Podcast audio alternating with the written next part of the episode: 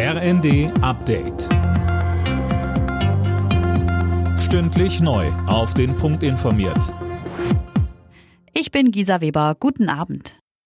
Viele Streitthemen hat die Bundesregierung bei ihrer Kabinettsklausur auf Schloss Meseberg auf dem Zettel gehabt. Konkrete Ergebnisse gab es nach zwei Tagen Gesprächen aber nicht. Fabian Hoffmann. Nein, das war mehr die Selbstversicherung, dass SPD, Grüne und FDP weiter gut zusammenarbeiten können. Diesen Eindruck hatte man zuletzt ja eher nicht so. Da knirschte es beispielsweise in Sachen Verbrenner aus oder auch bei der Kindergrundsicherung. Wie weit man da nun genau ist, unklar. Kanzler Scholz, Vizekanzler Habeck und Finanzminister Lindner betonten nur, sie sind zufrieden mit den Beratungen. Der Tenor, Deutschland ist ist wirtschaftlich gut aufgestellt und bei Klimaschutz und Digitalisierung will die Ampel weiter Tempo machen.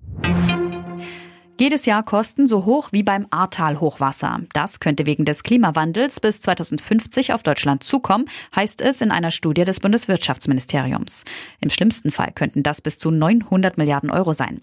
Darin enthalten sind nicht nur die direkten Zerstörungen, sondern auch etwa Produktionsprobleme, weil Lieferketten durch Katastrophen abreißen. Das Bundeswirtschaftsministerium arbeitet jetzt an einem entsprechenden Gesetz, damit der Klimawandel eben nicht so teuer wird.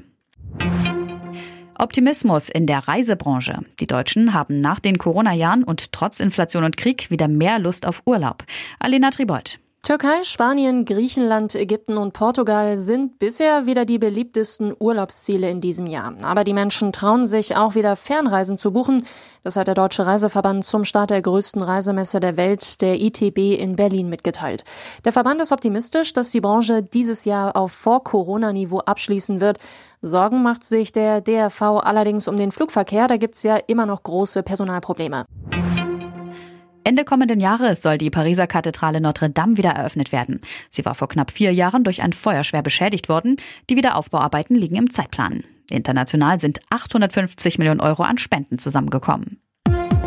Alle Nachrichten auf rnd.de